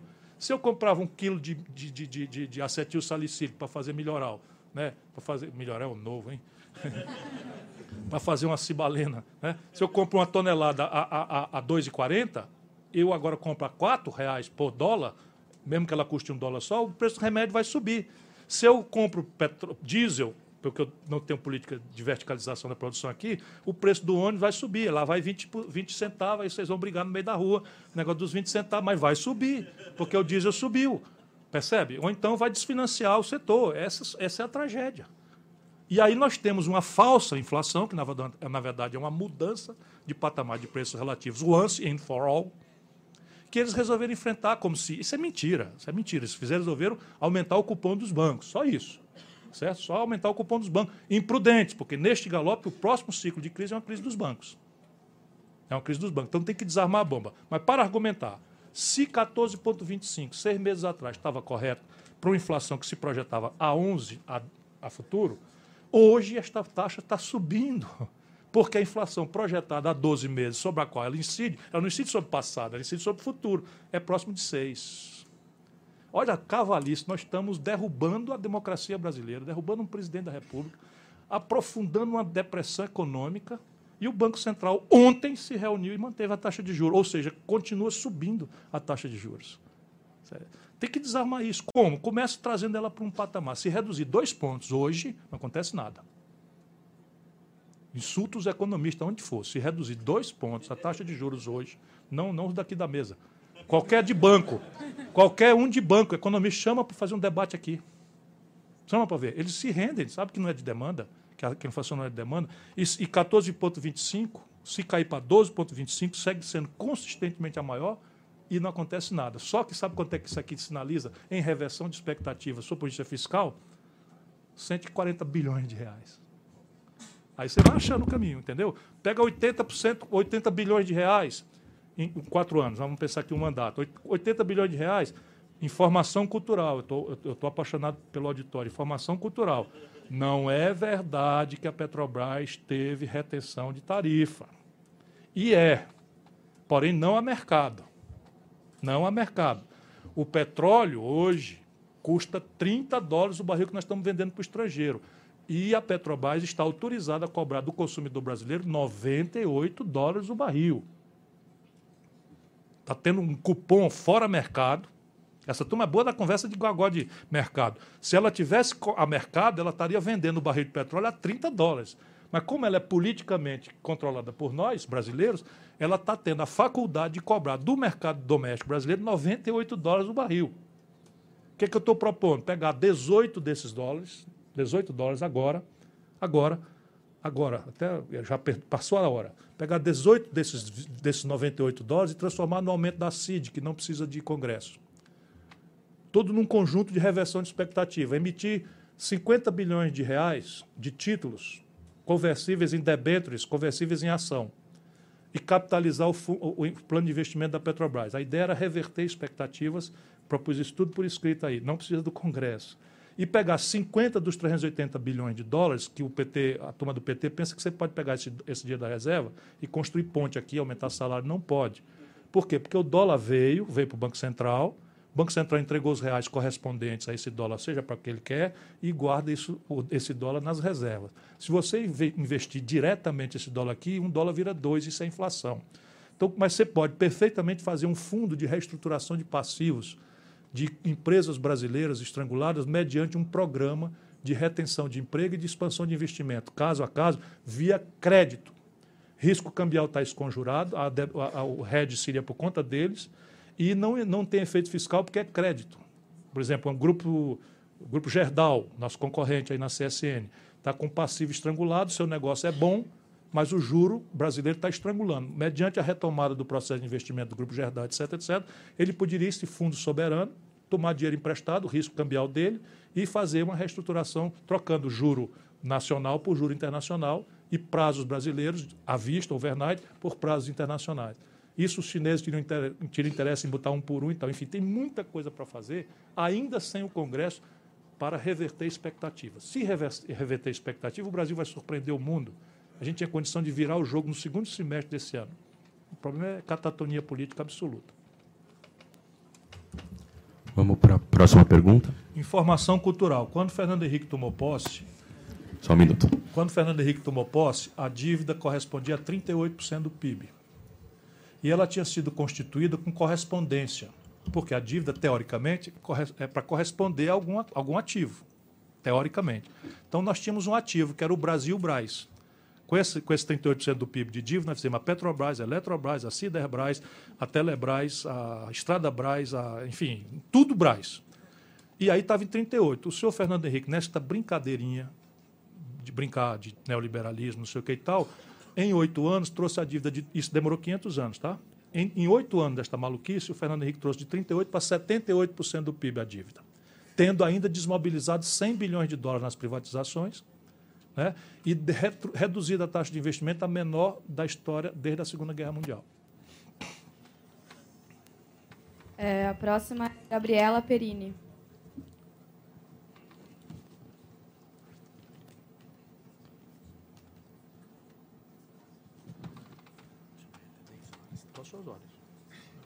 Isso aqui. Me apaixonei mesmo. Oi, meu nome é Gabriela Perini, eu sou da Filosofia da USP. E eu vou ler a pergunta, né? Historicamente, as pessoas trans e travestis estão excluídas da sociedade desde a, desde a infância. A primeira barreira é a família, que chega a expulsar de casa criança ou adolescente trans ou travesti. A segunda barreira é a escola, que ignora o nome social e o bullying que essa criança vai sofrer, além de criar atrito em relação ao uso dos banheiros, que é bastante polêmico. Sem apoio, muitas pessoas vivem nas ruas e se prostituem. Né? Tem, é, é até senso comum achar que travesti é necessariamente uma prostituta. Né? Existe esse senso comum que decorre disso. Né? A pessoa não tem onde morar, não tem emprego, então ela vai se prostituir para poder sobreviver. Quando muito, é, se arruma um subemprego, principalmente no telemarketing. Né? Então, tendo visto o governo Dilma, fica a pergunta como lidar com a bancada evangélica e cristã e avançar a discussão de gênero e sexualidade nas escolas e garantir o direito básico ao nome social, né? coisa que eu acho importante para incluir essas pessoas no debate democrático. E sabendo que você está estudando astrofísica, eu te deixo a pergunta um pouco filosófica.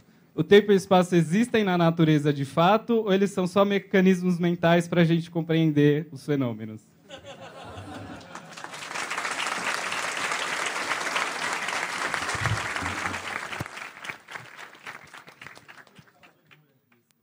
Para tudo o mais, né, para as questões tributária, previdenciária, reforma política, etc., etc., a minha lógica de superação de impasse é essa lógica que, em parte, eu descrevi aqui, mas a principal força diluidora ou atenuadora do impasse do presidencialismo é a força na rua. É, é, é você se eleger moderando a promessa, como eu tinha dito, e todas as horas que houver um conflito com as estruturas representativas, você saber que o seu lado indisponível é aquele da rua. O que não quer dizer uma relação demagógica, mas uma relação de, de, de, de camaradagem consciente. Nestes assuntos, é, eu, por exemplo, eu, Ciro Gomes, já cometi tanta bobagem, tanto erro. Uma vez, é, uma vez, vou contar assim, talvez a primeira vez que eu, eu aprendi que a gente tem que ser generoso e se livrar de uma carga de preconceitos que você é transmissão de cultura. Você vai aprendendo a fazer piada machista e não sei o quê. Enfim, uma vez, foi a primeira vez que eu entrei em choque com a minha própria autorreferida generosidade e autoestimulada tolerância um grupo neonazista aqui em São Paulo matou a chutes um migrante cearense. E eu fui, a família me procurou, desesperado, e eu tive que mandar um, enfim, buscar o caixão, não sei o que, fiquei muito comovido, muito zangado. E a imprensa veio falar, e eu desse jeito estúpido de ser, estou melhorando um pouquinho, mas não é muito. Né? Eu disse, isso é coisa desses magotes de viado, não sei o que e tal. E aí tem um grupo lá na Bahia, meu nome, meu Deus, eu devia me lembrar porque foi essencial para minha, para minha vida. Ele me conhecia do meu trabalho, mas ele me censurou brutalmente. E eu, caramba, tem toda a razão. Hein? Luiz Motti. Luiz Motti. Hein? Grupo Gay da Bahia, Luiz Motti. Ele mudou minha, minha percepção. Então, a gente reproduzir cultura sempre vai acontecer. É a mesma coisa, por exemplo, do aborto. Eu tenho uma opinião clara sobre o assunto. Eu acho que o aborto é uma tragédia humana, de saúde, moral, religiosa, tudo. Mas eu acho que o Estado não tem nada a ver com isso, a não ser prover assistência para quem eventualmente cair nessa tragédia. Ó, isto me põe, isto me põe em colisão. Eu estou aqui um militante livre numa universidade. Isto me põe em colisão com vários interesses, inclusive aspas nobres da sociedade brasileira. Por exemplo, a CNBB. Né? Então é preciso, de um lado, um presidente da República que tenha clareza de que ele não é o dono da verdade, mas é um, é, tem que haver uma, esse presidente tem que se, se colocar como mediador destes conflitos, absolutamente mediador desses conflitos. E os valores terão, terão sido eleitos antes: a tolerância, o respeito, o pluralismo, né, a compreensão da diversidade, mesmo que a sua formação ainda lhe peça um tempo melhor para refletir. Quando você falou, tomei um susto pela voz. E aí achei lindo. Percebe? Mas, assim, cada um de nós precisa de um tempo. Não é simples, não é fácil ser politicamente correto. Coitada da Marina, que é neopentecostal, essa coitada. Né? É, essa vai ser cobrada publicamente pelo Malafaia, que a, igreja, a denominação dela é do Malafaia. Ai, meu Deus do céu. Né? Então, tolerância, paciência, respeito à, coisa, e o presidente tem que se colocar como mediador desses conflitos. E, em nenhuma circunstância, aceitar retrocesso em matéria de costume no país.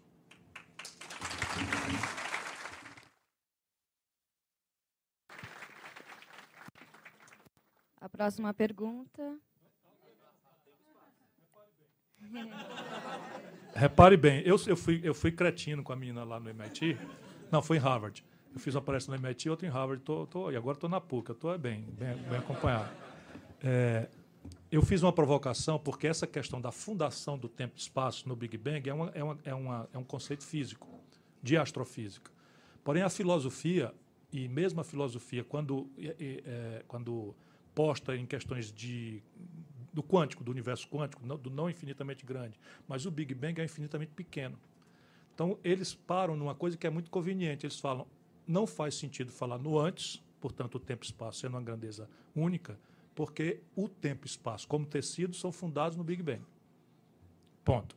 E aí, e o antes? Ele diz, não, o antes é a singularidade. Aí, o que é singularidade? Não sabemos. Então, filosoficamente, é possível você cobrar um astrofísico, foi o que eu fiz com ela, para definir o antes. E hoje já há hipótese de multiverso, de que o universo seria um quantum de tempo e espaço eternamente em expansão e contração.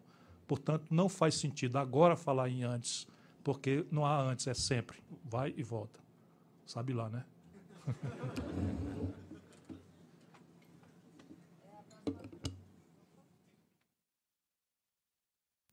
Alô? A próxima pergunta é do Ricardo Begosso.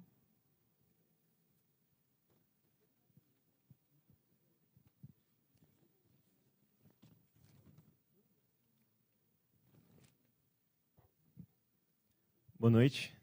Meu nome é Ricardo, sou estudante de Direito lá do Mackenzie.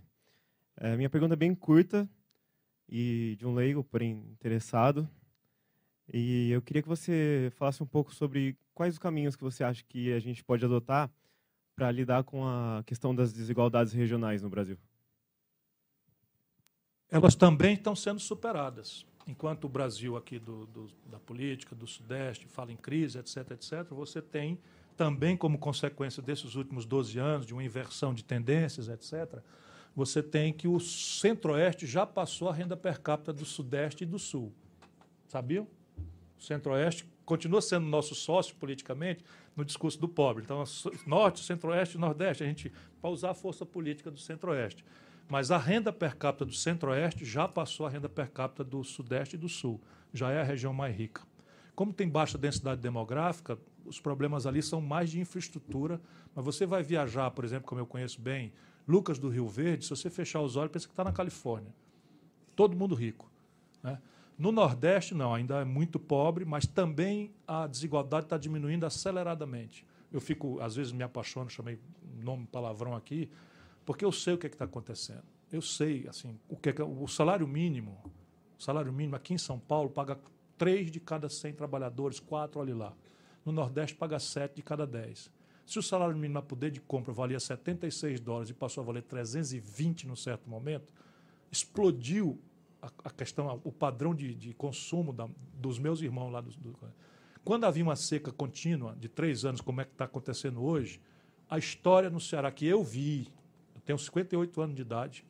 Eu vi, já político, secas em que a população a ela não restava outra alternativa a não ser invadir as cidades, ir nas feiras e saquear. Ou ocupar as grandes cidades em, em trajes em andrajos, humilhado com aquela mão calejada de trabalho, pedindo esmola e humilhado. Eu vi tudo isso, isso não existe mais. Então é muito fácil em abstrato um canalha, filho da puta, falar em reduzir valor do, do salário mínimo, quando isto não é um objeto da vida das pessoas. Então é preciso lutar violentamente e aí você tem coisas concretas. Por exemplo, infraestrutura. Você tem uma elite empresarial riquíssima lá. Riquíssima, que sonha com Miami, que não tem nada a ver com essas coisas que eu estou falando. E não é com eles que a gente vai fazer. Aí você tem algumas questões. Você tem universidades que se expandiram dramaticamente. Também nessa quadra. Se expandiram dramaticamente. Só no Ceará foram três universidades novas e mais 16 centros de, de formação de nível médio profissionalizante, de alta linhagem de qualificação. Se você agregar isso crédito, assistência técnica, capacitação gerencial, um programa de, de, de, de vamos dizer, de, de, incubadora de empresa que nós fizemos, são dezenas, centenas de empreendedores que vão fazer. E a infraestrutura, você faz a água do São Francisco chegar, está chegando. Você resolve o problema de, ferrovia, de vetor de logística. Transnordestina está parando. Eu sou presidente da Transnordestina. Estava com 4 mil e tantos operários, tive que demitir agora quase 3 mil, porque o governo atrasou o dinheiro conosco. Mas assim, você faz explodir uns potenciais que ninguém supõe que tenha. Por exemplo, o oeste do Piauí está produzindo soja com produtividade maior do que, do que, do que o Mato Grosso. Lá na, nesse eixo Luiz Eduardo Magalhães Barreira, na Bahia, explodiu a produção agrícola de alta linhagem também. Então você tem oportunidades extraordinárias. E aí você tem coisas graves. Por exemplo, na legislação de ciência e tecnologia brasileira, mesmo nas modernas, você tem que um grupo de pesquisa para acessar é, recursos dessas fundações de amparo à pesquisa, como é que chama? A, não, a FAPESP é daqui de São Paulo, a federal. O CAPS. Você, o grupo de pesquisa tem que ser encimado por um doutor. E o Nordeste não tem doutor. Então, se você fizer uma mudançazinha de que por, por 10 anos o grupo de pesquisa para acessar CAPES pode ser chefiado por um mestre, pronto, já adaptou. E aí tem uma inteligência explosiva querendo essa oportunidade lá acontecer. Informação cultural. Todos os anos o Ceará conquista 30%, pelo menos, das vagas do ITA. Todos os anos. O reitor, agora, outro dia, disse uma coisa muito lisonjeira para nós, que o ITA era uma escola de cearenses, por enquanto, localizada em São José dos Campos. Agora, essa turma não volta para lá não volta para lá, por quê? Porque as oportunidades não estão lá e podem estar com mil outras coisas. Aí a nova revolução industrial que a gente pode fazer. Tem biotecnologia, engenharia genética, uma nova farmácia, a, a tal complexo industrial da saúde, complexo industrial de defesa. Isso desconsidera o locus, onde é que está, entendeu? É tão competitivo que desconsidera o locus. Mas precisa ter uma política. Né? Por exemplo, eu levei a indústria calçadista para o Ceará quando governador. Mas repare bem, na minha cidade, professora, tem sete fábricas da Grendene. Sabe essa sandália Raider? Sandália Raider, Melissa, não sei o que, que tem aqui na Oscar Freire. Né? Compre que dá emprego para o meu povo lá de Sobral. Eles têm sete fábricas lá, mas o que é? Toda a matéria-prima vem, de, vem de Camaçari, passear até Sobral e toda praticamente a produção, 70 milhões de pares são exportados, mais 250 milhões vendidos no Sudeste, volta, sai de Sobral. Para isso, o governo tem que fazer uma coisa que é imensamente é, desagradável, que é abrir mão de imposto, financiar infraestrutura, diabo, senão não tem emprego. Mas isso você pode mudar.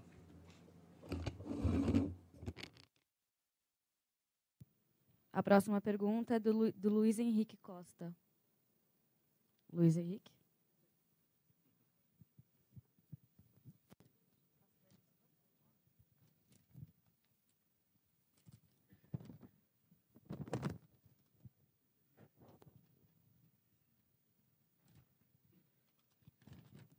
É, boa noite. É, vou só ler a pergunta mesmo, né? É, hoje a mídia influencia muito nas conclusões tiradas pelo povo. E sabemos que a mídia no Brasil é controlada por algumas famílias que defendem seus interesses. Na Itália, existe o canone, uma espécie de imposto televisivo para apoiar a TV pública. O Mário Covas, ele tentou colocar apenas um real é, de acréscimo na conta de luz para apoiar a TV pública brasileira. Houve movimentos contrários que não permitiram o prosseguimento do projeto. O Gilberto Gil, quando ministro da, da Cultura do Lula, também tentou criar a TV Brasil, que seria uma TV mais forte até mesmo que a Rede Globo é hoje. O que você, senhor, como um candidato que promete ter uma relação bem direta com a ala majoritária da sociedade, né, que é o povão, pretende projetar e implantar como presidente para restringir é, esse poder da mídia de interesses privados? Bom, isso é uma das questões mais explosivas do Brasil, porque nós temos, como lhe disse já aqui, lhes disse já aqui, um sistema positivo né, e uma Constituição rígida. É, na América do Norte, tem a solução que mais me parece curiosamente similar à necessidade do Brasil, mas aqui fica praticamente, dizer, quase impraticável por conta da, da rigidez da nossa legislação. Mas é a propriedade, a proibição de propriedade cruzada de meios. Então isso seria o ideal, né? Não sou a favor de regulação de mídia, acho que a grande regulação da mídia é o controle remoto. Essa é a grande regulação da mídia. E no meu programa das outras campanhas, eu propunha a criação de fundos de fomento à criação de meios alternativos de, de, de produção artística e de jornalismo. Tem a ideia de financiar cooperativas de produtores culturais, cooperativas de jornalistas, para criar meios. E daquela data para cá, as coisas melhoraram muito para nós por conta da internet. Né? Então, acredito que, para não fazer uma promessa mentirosa, é melhor moderar a promessa dizendo isto. Né?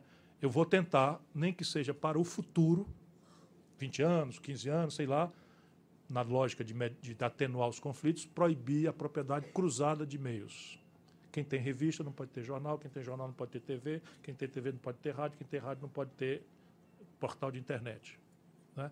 Para o futuro, acho que vou ser derrotado mas vou propor. Agora, ninguém me derrotará se eu tiver o privilégio de servir ao país na tarefa de financiar milhares, centenas, porque isso eu aprendi também que há no Brasil. Hoje, atenuado pela internet, dramaticamente, mas no passado, eu vi que havia uma mídia regional extraordinária, maravilhosa mesmo. Assim, você chega no Rio Grande do Sul, você tem horas e horas de debate político por dia. Por que, que tem lá e não tem nos outros? É questão cultural mesmo. Né? O Roda Viva aqui, eu era freguês um mês outro também. Desde que eu passei a pensar umas coisas e dizer umas coisas, me esqueceram. Não existe mais por Roda Viva aqui de São Paulo. Mas tudo bem, faz parte. Em compensação, também não assisto mais eles.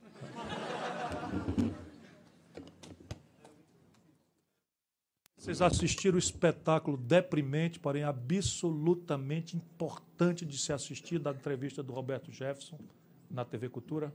Assistam. É chocante, bota um pinico do lado ali. Eita, que agora eu fui longe.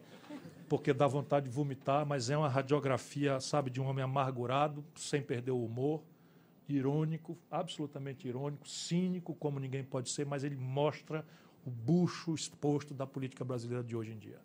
Sabe, fala assim do Eduardo Cunha, meu bandido predileto. É o único que tem a capacidade de ser bandido na altura do banditismo do Lula. E aí vai falando. Sim, dá vontade de vomitar, mas é preciso que vocês vejam. Como é preciso que todo mundo assista aquela sessão do impeachment na Câmara. É. É isso. É isso. Não, não. Não, devagar. Devagar. Eu compreendo sua indignação, mas é muito delicado para uma corte é, judicial, e eu nem sou a favor da judicialização da política. Acho que nós assistiremos o Eduardo Cunha preso, mas agora não mais no contexto aonde ele devia ter sido. Depois dele cumprir a obra golpista, ele isso, exatamente, vai ser preso como como aperfeiçoamento da tragédia grega. Isso. É. É, Pedro Henrique Mar Marcondes. Paulo.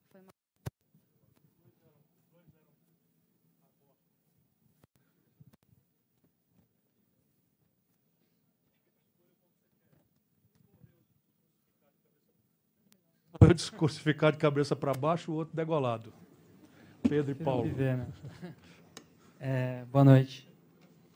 É, é, o senhor ilustrou muito bem a questão dramática da dívida pública, né, que cresceu absurdamente nos últimos anos sem um correspondente, sem um legado. Então, a questão é, é se é viável rever essa dívida pública, se é viável uma auditoria, quais são os riscos envolvidos, quando seria o momento e, e se você pudesse comentar também o, a questão do que foi feito no Equador em relação à dívida pública, a redução. É viável. A questão tecnicamente é viável. Eu me comprometi, inclusive, com um grupo de pessoas numa palestra que eu fiz no Sindicato dos Engenheiros do Rio Grande do Sul, com um movimento sobre isso, de auditar. Mas a gente tem que prevenir isto. Por quê? De novo, minha amiga Marina, preste atenção no serviço. É, o mercado essa entidade fantasmagórica, é, ele tem mecanismos de, seja de precaução, seja de retaliação ex ante, muito graves. Então, o grande problema no Brasil é que você se elege em outubro e aposta em janeiro. Então, você tem dois meses, praticamente o mês de outubro, novembro, dezembro, quase três meses, em que você pode ter uma fuga de capital muito grande. Então, é preciso ter atenção a isso. Né? Não quer dizer se subordinar, mas precisa ter atenção a isso. Então você tem que anteceder o compromisso de uma auditoria da dívida com a garantia de que toda ela será honrada até as conclusões finais da auditoria. E mais que isso, você tem que moderar a promessa, para não bancar o valentão, de dizer que a esta auditoria serão convocados os portadores terem participação nessa auditoria. Então, no Equador, foi feito, mais ou menos como eu estou lhe dizendo, mas foi anunciado no meio de um governo, que já estava com o Banco Central na mão, portanto, com o mercado de capitais, o, o, a conta de capitais mais ou menos sob controle. Não é o caso brasileiro nesse momento. E a Grécia fez no fundo do poço, que nem o Brasil fez com o Funaro. Nós fizemos com a externa, né? com a interna nunca aconteceu. Mas com a dívida externa, o, o Brasil não tinha o dinheiro, simplesmente. E aí nobilitamos a. Fizemos um discurso de moratória soberana e tal, mas na verdade estávamos na pindaíba, não tínhamos o dinheiro para pagar. Não é o caso brasileiro também. Né? Não sei o que, é que esses irresponsáveis farão, mas se você reduzir a taxa de juros, e se você assumir. Porque repare bem, esse tripé que a Mariana falou, isso é importante dizer aqui também em complementação. Esse tripé, que é como se fosse ciência final, ele não é ciência, ele é um de vários métodos de você administrar a economia. Mas a ilusão aqui é que o despotismo esclarecido brasileiro quer colocar a economia num piloto automático imune, aspas, à política. Qualquer um, a rigor, qualquer um pode ser presidente da República, mas o Banco Central, não. Minha amiga Marina já se rendeu, já prometeu autonomia no Banco Central. E isso é o fim do, da linha. Então não tem mais solução nenhuma se você fizer isso. Porque deste nível, estou te dizendo, a Dilma está caindo, se Deus quiser, ela não vai cair por um milagre que eu estou esperando acontecer. Está caindo e o Banco Central ontem manteve a taxa de juros mais alta do planeta. No meio de uma depressão econômica, a pior da história moderna do Brasil. Acha pouco isso? Acha pouco essa, esse nível de autonomia?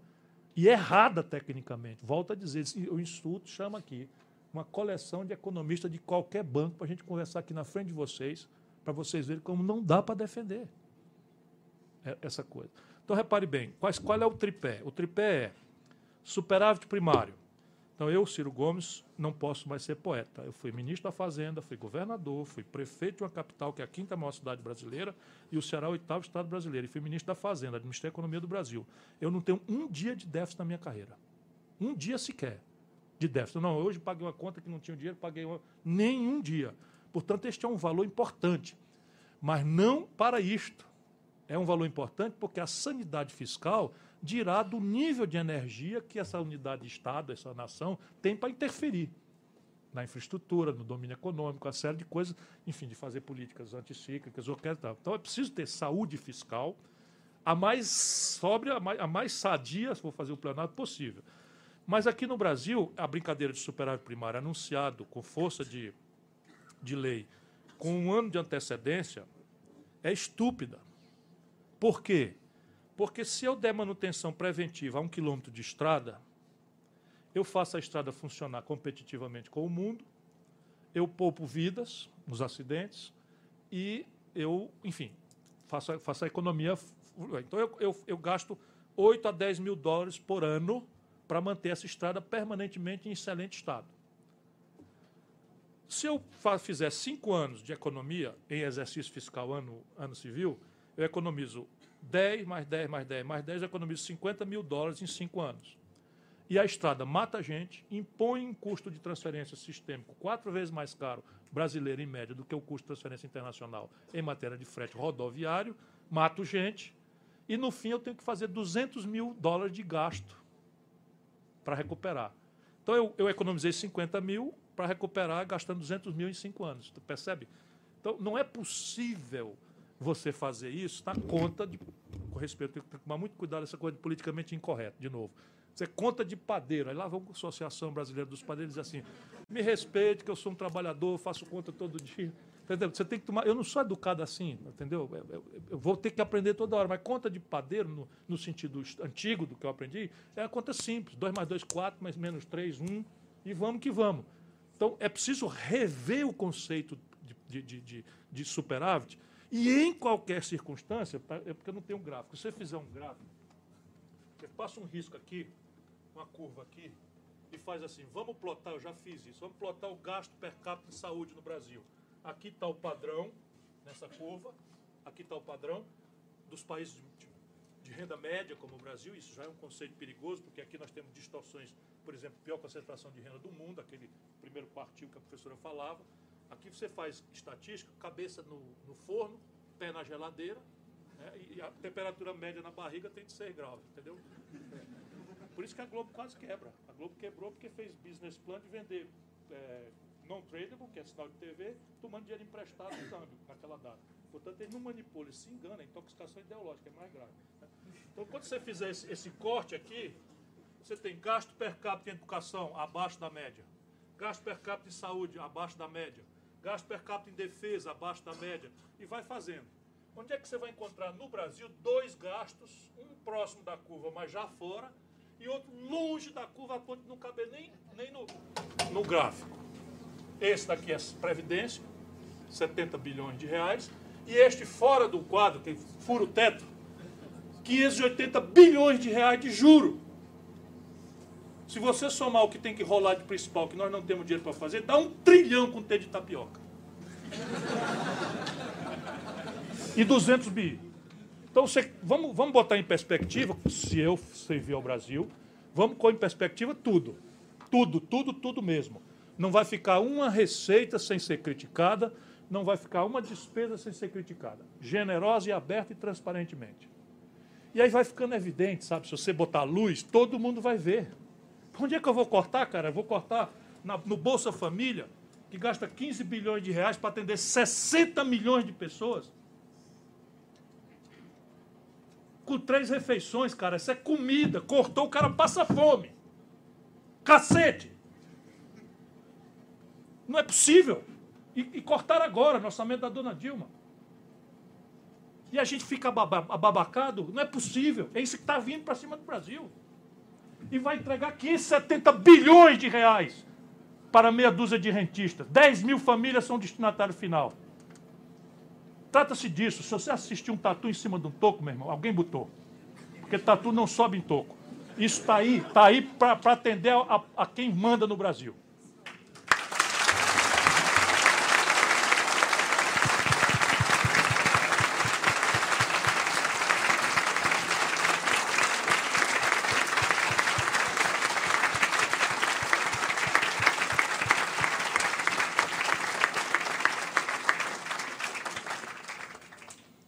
Gente, essa vai ser a última pergunta, devido ao horário, a gente precisa terminar a atividade. E a pergunta é do Josué, de Economia, do quinto ano.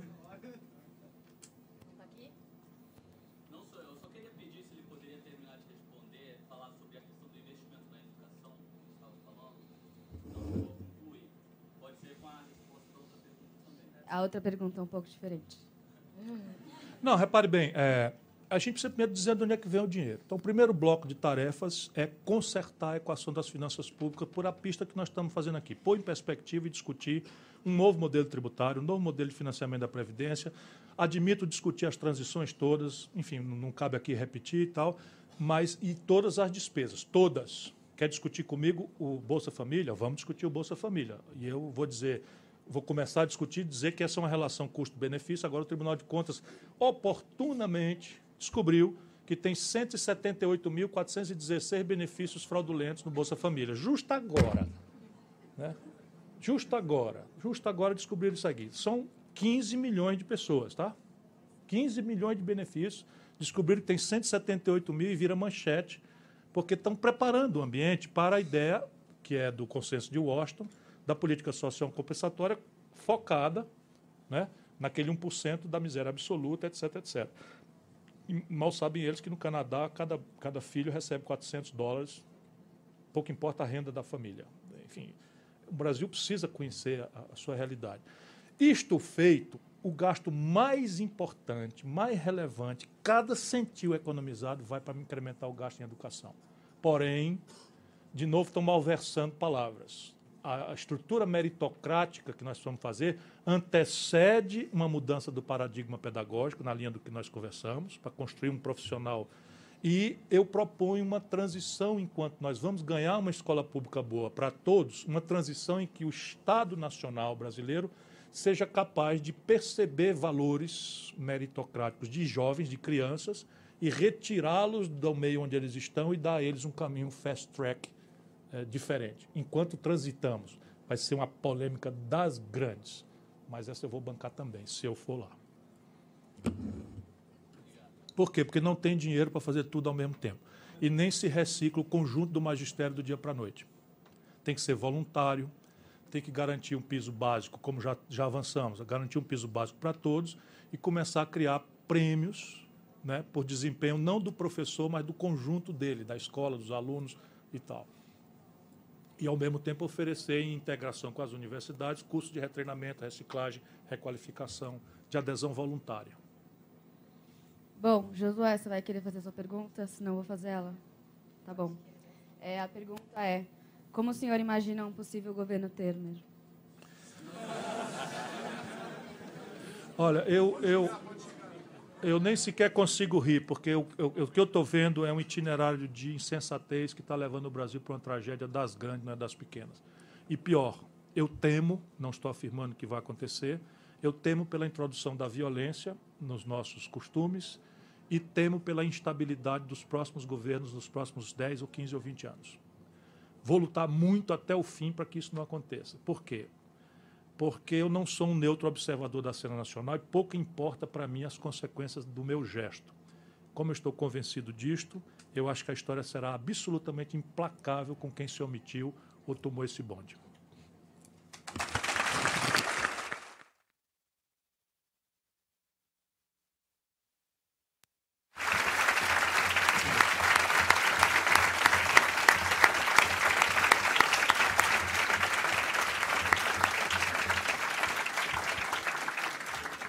Bom, devido ao nosso tempo, eu já vou pedir para que os convidados aqui da mesa façam as suas considerações finais.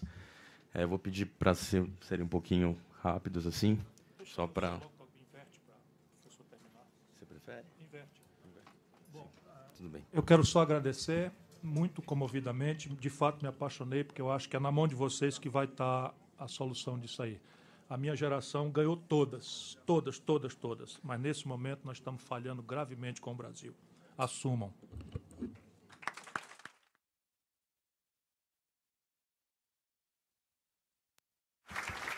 Agora a professora Mariana Jansen. Só quero agradecer a, o convite e a presença de todos e a certeza que a gente ainda vai surpreender.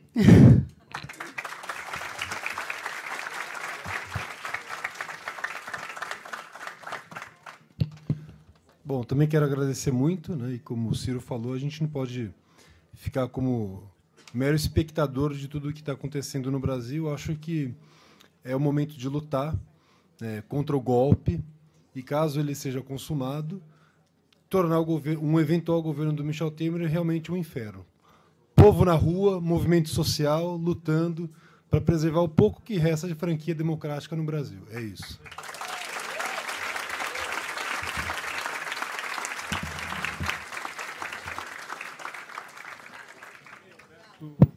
Bem, eu peço Pessoal, por gentileza se vocês puderem sair pra, pela porta do lado da prainha. Pela porta do lado da direita, aqui da minha direita. Exato.